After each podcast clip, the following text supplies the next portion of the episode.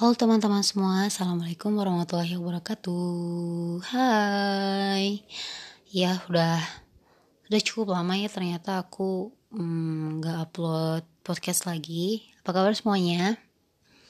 Ya hari ini, jadi waktu itu di Instagram setelah akun ini resmi untuk dipublish, aku buka question box dan nanya, kalian mau aku ngebahas apa sih gitu. So beberapa ada yang macam-macam sih ya, ada yang minta bahas tentang nikah, minta bahas tentang self diri, terus tentang pendidikan, kuliah juga ada, bahkan ada yang nanya hidup ala Dayu atau apa gitu ya, aku lupa gitu. Nah hari ini aku mencoba untuk membahas tentang self esteem gitu. This is randomly talk, tapi mudah-mudahan kalian mendapatkan sesuatu. Self esteem itu apa ya, sebuah konsep untuk menghargai diri. Sejauh mana sih kita mau menghargai diri kita sebagai creature yang memang pantas untuk hidup, atau mungkin untuk mendapatkan kebahagiaan, mendapatkan kasih sayang dan lain sebagainya. Self esteem, kalau menurut aku ini sebuah konsep yang harus semua diri miliki. Jadi aku inget cerita Bilal. Dia dibesarkan, waktu kecil dia mendapatkan kasih sayang utuh dari ibunya gitu ya. Tapi ketika itu dia harus diperjualbelikan gitu ya, merasakan rasanya bagaimana pedihnya human trafficking. Terus kemudian dijual menjadi budak dan sampai akhirnya menjadi budak seorang bangsawan Quraisy gitu. Aku lupa siapa namanya, kalau teman-teman ingat bisa ya di ini aja, di mungkin send message. Nah udah gitu, yang aku ambil hikmahnya adalah dia bisa keluar dari titik perbudakan itu. I mean mental budak itu pasti sangat-sangat tertanam ya dalam diri tuh gitu, apalagi dia dari kecil sampai dia dewasa dia itu menjadi budak gitu, sampai dia akhirnya menemukan nilai-nilai kebenaran Islam gitu. Oke, sorry karena kepotong, karena tadi aku rekamnya subuh-subuh dan langsung ada tilawah di masjid sebelah. Wow, great banget ya gitu ya, subuh-subuh udah ada tilawah gitu, ngebangunin orang-orang yang susah bangun subuh. Oke, jadi kita sampai mana tadi? Oke, sampai akhirnya Bilal menemukan Islam ya, dia bertemu dengan Islam, didakwahi oleh entah sih kalau di film Bilal itu oleh Abu Bakar, tapi kalau aku cari di buku sejarah oleh Rasulullah, walau alam ya. Intinya adalah dia menemukan Islam dan sampai akhirnya dia sadar bahwa kenapa dia bisa sampai mendekati Islam, karena dia menemukan ternyata di Islam ini tidak memandang apakah kamu budak atau bukan, yang terpenting adalah iman kamu gitu, your faith gitu. Sampai akhirnya dia bisa keluar dari kondisi perbudakan itu dan dia tidak menjadi budak bangsawan Quraisy tersebut. Nah, jadi di sini aku diskusi sama teman aku setelah nonton film itu, setelah kita nangis-nangis ria ya setelah nonton film itu, dan kita menemukan satu poin penting. Karena waktu itu aku berada di sebuah pencarian gitu ya. Aku tuh siapa sih? Aku punya potensi apa ya gitu. Aku pernah berada di extreme low self esteem gitu. Extreme low. Wow, benar-benar ekstrim gitu, ekstrim low. Nah, sampai akhirnya aku menemukan sebuah poin. Oh, ternyata Islam Bilal itu punya perjalanan karakter juga gitu. Yang dia di sana merasa tertindas, merasa apa ya, nggak punya, ya you know lah gitu, kayak nggak punya, kayak punya masa depan gitu ya mungkin gitu. Dan akhirnya Bilal menemukan Islam, Yang di situ yang jadi pegangannya adalah bahwa Allah gak memandang kamu mau hitam kayak gitu ya. Kalau Bilal kan dia seorang budak Arab pada zaman dulu kan dia berkulit hitam gitu. Kalau mungkin bukan kayak Indonesia sawo matang tapi hitam gitu. Dan Allah hanya memandang kamu dari keimanan kamu gitu. Sampai akhirnya apa? Islam sangat menjunjung orang-orang yang mempunyai keyakinan yang kuat gitu. Dan Rasulullah memberdayakan orang-orang. Aku sampai sekarang masih kagum dengan cara Rasulullah memberdayakan orang-orang di sekelilingnya gitu. Dengan bakatnya masing-masing, dengan potensinya masing-masing, mereka semua bisa melahirkan karya-karya khas gitu untuk masing-masing diri mereka. Dan sampai akhirnya Bilal yang sangat terkenal adalah trompahnya sudah terdengar di syurga, itu sabda Rasulullah. Dan juga beliau adalah muazin pertama Islam pada saat itu. Kebayang gak sih betapa Allah itu menjunjung Bilal gitu. Allah menjunjung Bilal, kemudian Rasulullah pun memberdayakan apa yang menjadi potensi Bilal gitu. So everyone has their own speciality gitu ya. Nah, self esteem ini kan berkaitan dengan bagaimana kita menghargai diri sendiri dan menemukan makna pada diri sendiri gitu. Dewasa kini gitu, entah aku memang dikelilingi oleh orang-orang yang seperti itu atau memang dunia ini tuh lagi dibentuk kayak gitu ya. Aku belum bisa menyimpulkan gitu karena aku sendiri hidup di lingkungan yang kebanyakan juga teman-teman memiliki low self esteem yang tinggi gitu.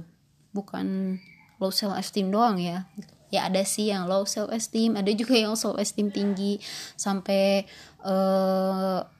orang-orang yang aku temui itu mereka sampai benar-benar depres dan gak tahu mereka harus ngelakuin apa di muka bumi ini gitu.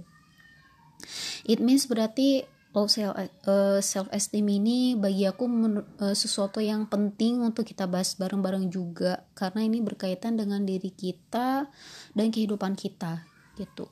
Sejauh mana sih kita mau menghargai apa yang udah ada dalam diri kita? Sejauh mana sih kita mau memahami perjalanan hidup yang udah kita tempuh? Sejauh mana kita mau mengambil pelajaran yang udah datang di kehidupan kita. Pelajaran itu akan kita dapat setelah kita melalui proses pembelajaran kan gitu. Dan kehidupan adalah pembelajaran, maka pelajaran apa sih yang mau kita ambil? Hingga akhirnya ini aku jatuhnya jadi cerita sih. Sorry kalau kalian udah sering denger atau apa gitu. Jadi pada saat itu yang paling berkesan sama aku sih sebenarnya bullying ya dari kecil itu. Aku dari kecil udah dibully dari TK kali ya sampai SMA itu aku selalu dibully. Walaupun bukan bully fisik tapi mereka body shaming gitu. Mereka nyerang fisik aku. I don't know why gitu. Apakah aku sejelek itu sampai mereka ngebully fisik aku gitu. Tapi yang aku yakini bahwa enggak ada manusia yang jelek. Itu karena di Al-Qur'an pun kita diciptakan dalam keadaan sebaik-baiknya. So this is the best version of me, so why gitu. Tapi untuk aku ada di titik itu adalah perjalanan yang jauh. Sampai aku sadar itu sekitar usia aku mungkin 25-26 lah gitu ya. Bayangin betapa lamanya gitu dari TK sampai usia 25-26 aku baru sadar tentang konsep penciptaan yang terbaik itu. Dan sampai akhirnya aku memiliki aku gak menghargai diri aku sendiri gitu. Especially fisik aku gitu. Sampai aku merasa bahwa gak pantas hidup.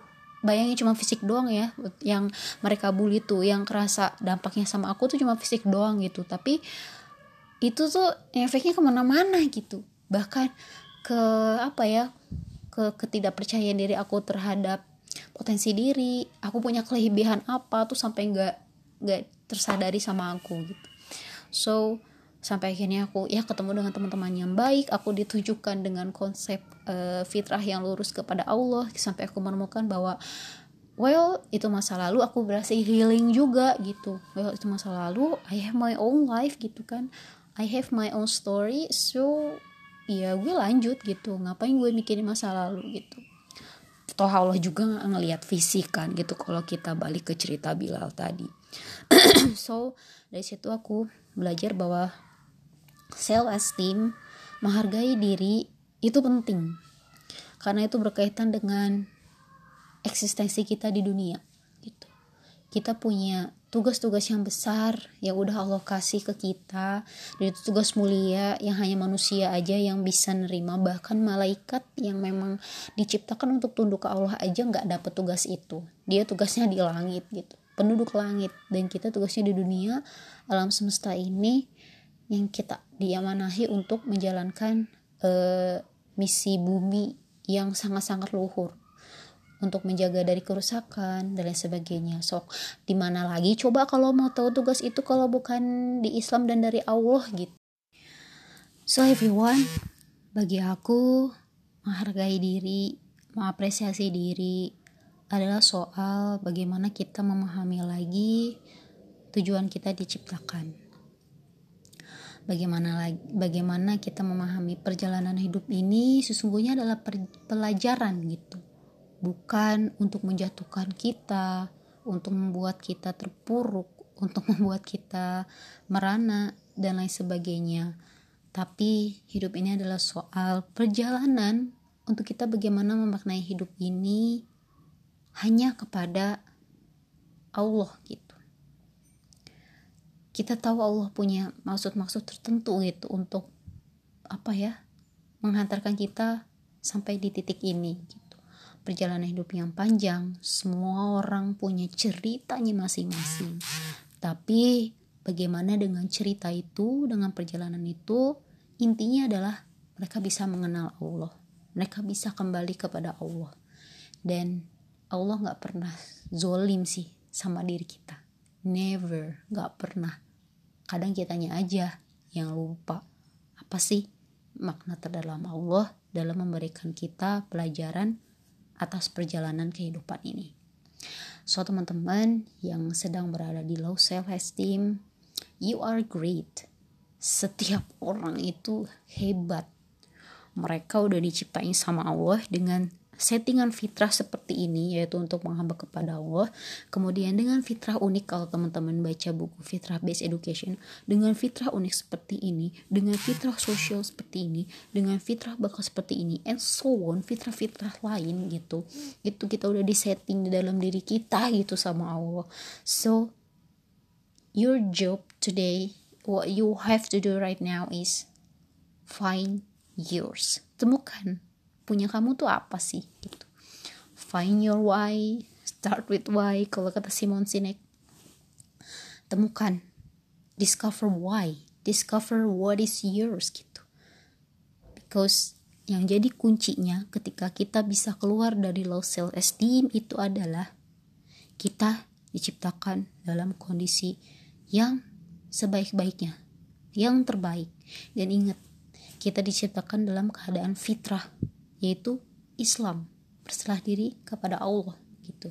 So, aku nggak menemukan konsep yang paling sempurna dari keluar dari titik ini, kecuali konsep yang udah Allah kasih, yaitu melalui Al-Qur'an. Cari ayat-ayat yang bikin kamu bisa semakin yakin bahwa kamu diciptakan bukan untuk sesuatu yang nggak berguna. Semua manusia udah ada di dunia ini diciptakan dengan misi-misi tertentu sesuai dengan potensi mereka. Tapi satu tujuannya, yaitu Allah, meraih ridho Allah. So, discover what is your uniqueness. Makasih, semoga membantu ya teman-teman semuanya. Kalau perlu tambahan atau pingin aku ngebahas apa lagi, feel free lah, boleh banget. Kontak aku di @badaistorm atau apa aja lah ya gitu. Udah yang bikin aku bisa ngebahas banyak hal gitu, biar aku belajar gitu ya. Oke, terima kasih, dadah. Everyone has his own specific vocation or mission in life, Everyone must carry out a constraint assignment that demands fulfillment. Therein he cannot be replaced, nor can his life be repeated.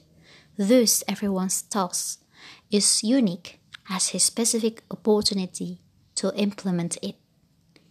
Dalam hidup, setiap orang punya misi dan perannya sendiri. Setiap orang harus menjalankan tugasnya yang memerlukan kesungguhan. Jadi, tidak bisa digantikan. Juga, hidupnya tidak bisa diulang. Jadi, setiap tugas orang itu unik sebagai kesempatan khususnya untuk dilaksanakan. Victor E. Frankl.